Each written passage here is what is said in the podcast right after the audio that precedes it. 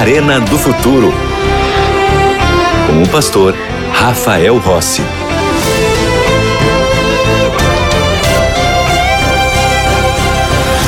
Já estamos de volta com o programa A Arena do Futuro e eu tenho um convite muito especial para você. Eu quero lhe convidar para ser aluno da maior e melhor escola bíblica do mundo. É isso mesmo, é a escola bíblica aqui da Rádio Novo Tempo. Eu tenho nas minhas mãos um novo estudo bíblico e que eu tenho a alegria de ser o autor dele. Então eu sei exatamente o que está aqui, porque é aquilo que a gente conversa quando eu estou em alguma caravana, em alguma programação ou recebendo as mensagens que vocês nos enviam aqui para Novo Tempo. O tema deste, estudo será a cura do pecado. São 15 temas onde nós vamos entender um pouquinho melhor qual é a solução que Deus tem para nós sobre o pecado. A Bíblia diz que o salário do pecado é a morte, ou seja, quem peca deve morrer. Agora, como é que eu posso fazer hoje na minha vida para que eu não passe por essa morte? o que eu devo hoje tomar de decisão? Se você quer saber mais, peça para nós esta, esta revista especial com esses 15 temas que eu tenho certeza que vão fazer a diferença na sua vida. Porque esses temas aqui, eles estão relacionando o livro de Daniel com o livro do Apocalipse. Então você vai entender a solução do mal na visão da profecia. Você gosta do livro de Daniel? Você gosta do livro do Apocalipse? Então você precisa ter esse material, porque nós enviamos para você gratuitamente. Para você que me acompanha pela rádio, pode pedir e ser aluno da Escola Bíblica da Novo Tempo. Mas a pergunta é a seguinte: e, e o que eu devo fazer para ser aluno? Como é que eu faço? Eu vou te dizer. Você pode enviar para nós uma mensagem pelo WhatsApp no número 12 98244 0077. Vou repetir: 12 98244 82440077. Ou você pode entrar diretamente no site novotempo.com barra escola bíblica, ok? novotempo.com barra escola bíblica e será aluno da nossa escola bíblica. Tudo certo? Tudo pronto? Para começarmos o estudo de hoje, vamos falar então sobre este enigma da morte. Eu vou pegar a minha Bíblia aqui, eu espero que você tenha a sua Bíblia aí também, porque o tema de hoje é um tema muito, muito importante. Há um mistério envolvendo as antigas pirâmides que trazem algumas importantes lições para nós e que nos ajudam a entender um pouco por que o tema da morte chegou para nós do jeito que chegou até os nossos dias. Os egípcios tinham um interesse que beirava muitas vezes a obsessão pelo assunto da morte e da imortalidade. Essa é a razão pela qual as pirâmides foram, no tempo dos egípcios, construídas. Eles foram os primeiros a manter a crença em uma alma imortal. Segundo os egípcios, ao morrer, o corpo e a alma, elas, elas se separam. A alma entra em um outro ser vivo e volta a nascer. É o que a gente pode entender como reencarnação.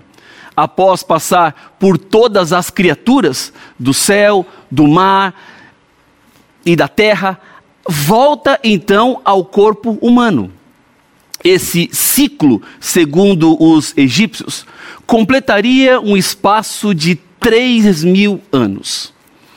Já Heródoto acreditava que os egípcios eh, inventaram a ideia de alma imortal e foi os gregos que difundiram de maneira mais clara. Os egípcios acreditavam assim e por isso desenvolveram a sua vida ao redor desta crença de imortalidade os gregos também acreditavam. E eles são hoje os responsáveis por muitas pessoas creem dessa mesma maneira de reencarnação ou de alma imortal. Ao lhes apresentar esse tema da morte, eu quero fazer com muito carinho, mas eu preciso mostrar para você o que, que a Bíblia tem a dizer sobre esse assunto. Há um tempo atrás, eu estava pregando em uma igreja e o meu tema naquele dia foi exatamente esse. eu falei sobre o que a Bíblia nos diz sobre a morte. Então, à porta, eu estava me despedindo das pessoas, uma jovem olhou para mim e os olhos estavam vermelhos com lágrimas. E ela, olhando para mim bem sério, falou assim: Pastor, o Senhor acabou com a minha paz. E eu tomei um susto e falei: Por quê? E ela disse: Porque eu pensei que a minha avó, que eu tanto amo, estava no céu olhando por mim neste momento.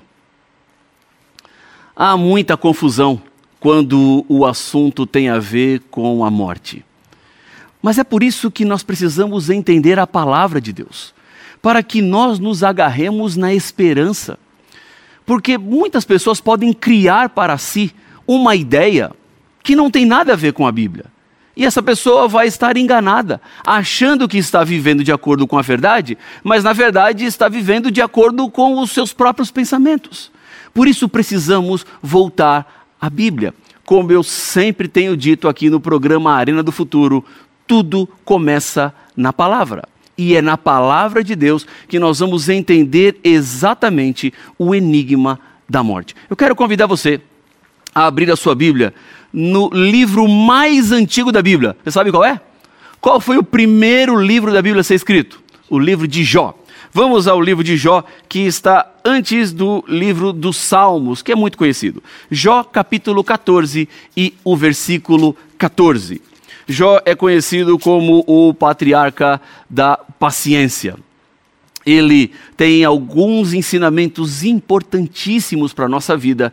Veja o que diz Jó 14, 14. Diz a palavra de Deus: Morrendo o homem, porventura tornará a viver? Todos os dias da minha luta esperaria até que eu fosse substituído. O livro de Jó, ele está entre os livros que formam o Antigo Testamento, a primeira parte da Bíblia.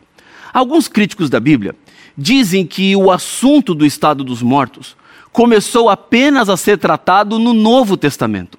Mas quando eu vejo Jó dizendo sobre os mortos, ele está fazendo uma pergunta que na verdade a gente chama de pergunta retórica. Ele já sabe a resposta, mas mesmo assim ele pergunta. Pode alguém que morreu tornar a viver?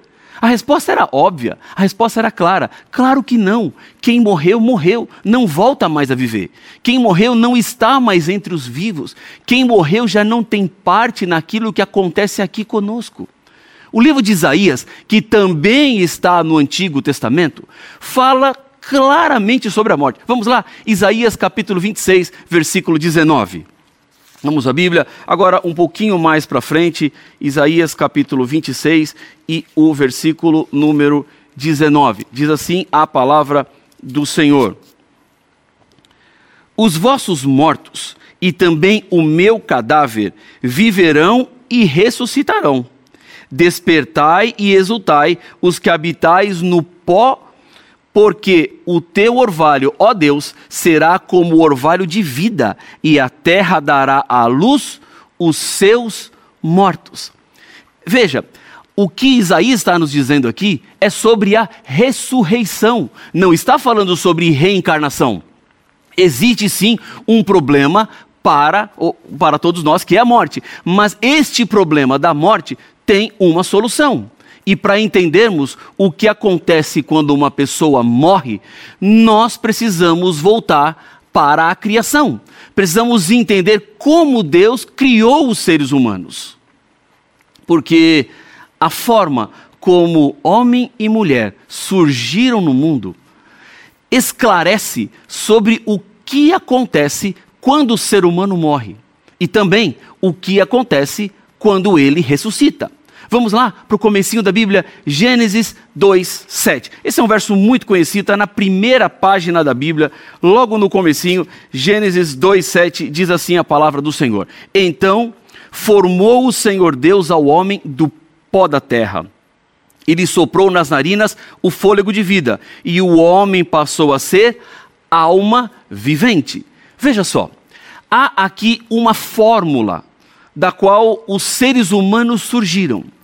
Deus criou o nosso corpo do pó da terra. E não é uma coincidência, mas sim uma evidência de que a composição do nosso corpo é exatamente pó da terra. O que é que nós somos? 70% é água, ferro, cálcio. Nós somos pó da terra. Deus nos fez do pó da terra. Não há nenhum elemento químico no corpo humano que não exista na natureza. Então, nós somos o pó da terra. Deus, então, fez um boneco com o pó da terra e soprou o fôlego de vida. E sabe o que aconteceu? Aquele boneco de pó da terra, mais este fôlego, esse sopro inicial de vida, fez com que aquele boneco se transformasse numa alma vivente. Segundo a Bíblia, nós não temos uma alma, mas nós somos uma alma. E este conceito às vezes se torna um pouco difícil, porque as pessoas têm a ideia de que alma é algo que desencarnou. Tem até a ideia de alma penada, que são pessoas desencarnadas que andam por aí interferindo na vida dos vivos. Mas quando nós olhamos para a Bíblia, nós entendemos que não existe uma alma fora do corpo, porque eu sou uma alma vivente. Cada um de vocês que estão aqui comigo no Arena do Futuro são uma alma vivente. E você que me acompanha também é uma alma vivente. Nós não temos uma alma separada do corpo. Então eu posso dizer que eu e você somos almas. E não quer dizer que nós estamos mortos. E não quer dizer que nós estamos reencarnados. Ou quer dizer que nós somos almas penadas. Não, não, nada disso. Alma é o corpo mais o fôlego de vida. Muitas pessoas pensam que o fôlego de vida é um espírito que tem vida própria. Na verdade, o fôlego é a centelha de vida que Deus colocou em Adão.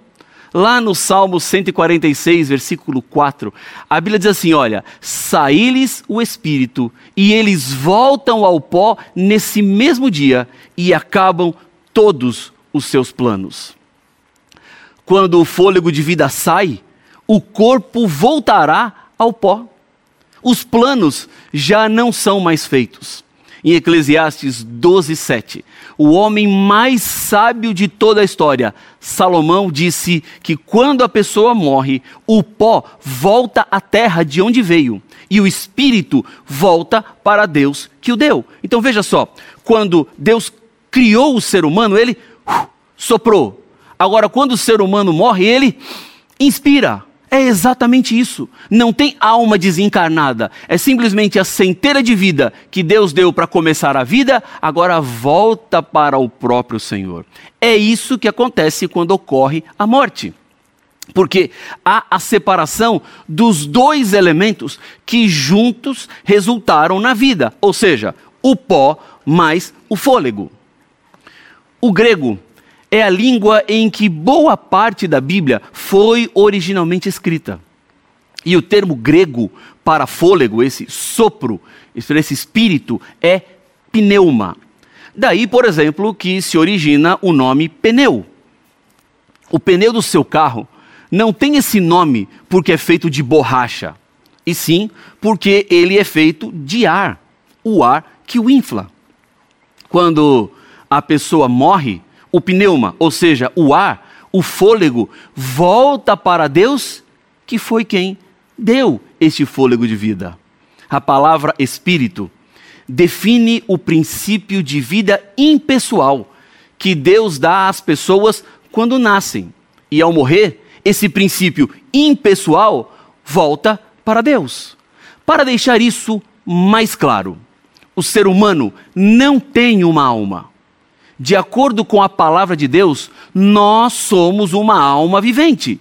Ser e ter não é a mesma coisa. Por exemplo, eu posso dizer que eu tenho uma Bíblia, mas eu não sou uma Bíblia. Eu tenho um relógio, mas eu não sou um relógio. Eu tenho um óculos, mas eu não sou um óculos. Veja que é uma enorme diferença entre ser e ter. O pó da terra, ainda que em forma de ser humano, não é um ser vivente. o fôlego de vida sozinho também não é um ser vivente. Para que surja o ser vivente, para que surja uma alma vivente, deve haver uma junção entre estas duas partes. A separação do corpo e o fôlego de vida é o que nós chamamos de morte. O fôlego volta para Deus, que foi quem Deus e o, quem deu, e o corpo volta para a terra. Agora, a morte é uma inimiga. A morte é um problema. A morte é algo do qual nós sofremos. A morte é algo do qual queremos escapar. Mas a Bíblia nos apresenta que existe uma solução para o problema da morte. E a solução não é reencarnação. A solução não é desencarnar. A solução é outra. Jesus falou exatamente como ele resolveria o problema da morte. Porque Deus nos ama. E ele sabe que a morte nos causa estragos irreparáveis. Nós choramos perdas de pessoas queridas. Nós choramos e lamentamos a ausência de pessoas que já estiveram conosco. E, obviamente, esse Deus que nos ama, ele quer reparar e restaurar estas feridas que hoje estão abertas no seu coração. E a solução para o problema da morte é a ressurreição. Quer ver isso? Palavras do próprio Jesus. Vamos à Bíblia mais uma vez. João capítulo 5, versos 28 e 29. João capítulo 5, 28 e 29, Jesus ele fala exatamente sobre a ressurreição. Quando ele diz assim: Não vos maravilheis disto, porque vem a hora em que todos os que se acham nos túmulos ouvirão a sua voz e sairão. Os que tiverem feito o bem, para a ressurreição da vida, os que tiverem praticado o mal, para a ressurreição do juízo. Na volta de Jesus, quando ele aparecer nas nuvens dos céus, com poder, com glória, com majestade, acontecerá a primeira ressurreição. Ela será para todos aqueles que morreram fiéis a Jesus. A morte, neste sentido, na Bíblia, é apenas como um sono. Quem descansa das batalhas desta vida na morte, na verdade, está apenas dormindo. Olhe para pensar comigo. Para quem está descansando, o tempo já não conta. É como um piscar de olhos. Aquele que morre entre nós fecha os seus olhos. E quando abrir os seus olhos na ressurreição, é como se o tempo não tivesse passado. Então, o problema da morte, na verdade, fica com a gente que permanece vivo. Porque quem já morreu está descansando. Já não tem nem mais ideia do tempo que vai passar. As pessoas que já descansam das suas batalhas desta vida fecharam os olhos uma última vez, como um piscar de olhos, e quando abrirem, poderão contemplar Jesus Cristo voltando nas nuvens dos céus. E para que isso seja uma realidade, para que este consolo alcance o nosso coração e nos encha de esperança, é preciso, obviamente, uma decisão é preciso entregar a vida nas mãos do Senhor. É por isso que aqui no programa Arena do Futuro eu constantemente convido você a colocar a sua vida nas mãos de Deus. Porque não há uma outra saída, não há uma outra solução, não há uma outra alternativa, senão a consagração da vida àquele que não falha. Você pode procurar paz e esperança em muitos lugares, mas você jamais poderá encontrar enquanto você não viver aquilo que Deus deixou revelado na Sua palavra. Porque não existe vida após a morte. Porque se existisse vida após a morte imediata, por que Jesus voltaria a esta terra? Qual a razão dele voltar? Se as pessoas se desencarnam e já vão para o céu, vão para o inferno ou vão para o purgatório para purgar os seus pecados, porque não são pessoas suficientemente boas para serem salvas e também não são suficientemente más para serem condenadas, por que então voltar? Jesus então desencarna as pessoas, leva para o céu e quando ele volta, todo mundo reencarna outra vez? Volta a essa terra apenas para sair dos túmulos e cumprir aquilo que ele falou em João capítulo 5, verso 28 e 29? É claro que não. Jesus Cristo vai voltar para ressuscitar, e aí sim a morte será vencida. Em Eclesiastes, capítulo 9, versículos 5 e 6, eh, Salomão diz algo muito profundo. Ele diz assim: Olha, os vivos sabem que vão morrer, e nós que estamos vivos sabemos que vamos morrer. Embora não queiramos morrer, sabemos que vamos morrer. Mas Salomão diz: os mortos não sabem nada. Eles não têm nenhuma recompensa a receber, porque a memória deles jaz no esquecimento. Sabe o que é isso? Jaz no esquecimento significa que os mortos serão esquecidos, infelizmente. Outro dia eu fiz um teste com uma pessoa e perguntei assim: Você sabe o nome dos seus quatro avós? Aí ela falou assim: Pastor, eu acho que eu sei. Eu acho que eu sei? Ela não tinha nem certeza. Aí eu perguntei assim: tá bom, você sabe que os seus avós também tinham pai e mãe, que são os seus bisavós. E todos nós temos oito bisavós. Você sabe o nome dos seus oito bisavós? Aí ela falou assim: hum, pastor, não sei não. Pois bem, é isso que a Bíblia está dizendo. Os mortos não sabem nada e eles serão esquecidos. Amor, ódio, inveja já não existem mais eles estão afastados para sempre de tudo o que acontece debaixo do sol. Então, quem morre não volta para puxar o pé de quem está vivo. Porque os mortos não têm parte naquilo que acontece hoje comigo e com você. Os sentimentos humanos não estão presentes naqueles que descansam, porque eles estão dormindo, aguardando o momento da ressurreição e apenas na ressurreição eles vão recuperar a vida. O texto apresenta a triste realidade de que os mortos vão ficando esquecidos. Houve na Bíblia um momento quando Jesus ressuscita um dos seus amigos. O nome dele era Lázaro. Lázaro vivia na cidade de Betânia e morava junto com as suas irmãs. Eram três amigos: Maria, Marta e Lázaro. Um dia, Jesus recebeu uma mensagem das irmãs de Lázaro, Marta e Maria, dizendo que o irmão estava muito doente. E, e, veja o que Jesus disse. Esse verso aqui é muito importante. João capítulo 11, versículo 11. Eu gostaria de ler com você para não apenas contar a história, mas para que você veja exatamente as palavras de Jesus, porque ele esclarece aqui o enigma da morte. João capítulo 11, eu já estou chegando aqui, versículo 11. Diz assim a Bíblia: Isto dizia e depois lhes acrescentou: Nosso amigo Lázaro adormeceu, mas vou para despertá-lo. Disseram-lhe, pois, os discípulos: Senhor, se dorme, estará salvo. Jesus, porém, falara com respeito à morte de Lázaro, mas eles supunham que tivesse falado do repouso do sono. Então Jesus lhes disse claramente: Lázaro morreu. Veja que Jesus, primeiramente, se referiu à morte de Lázaro como um sono. Porque é isso, os mortos em realidade estão dormindo, eles estão descansando. Olha o versículo 21 aqui do capítulo 11 do Evangelho de João. Disse, pois, Marta a Jesus: Senhor, se estiveras aqui, não teria morrido meu irmão. Versículo 22. Mas também sei que mesmo agora, tudo quanto pedires a Deus, Deus tu concederá.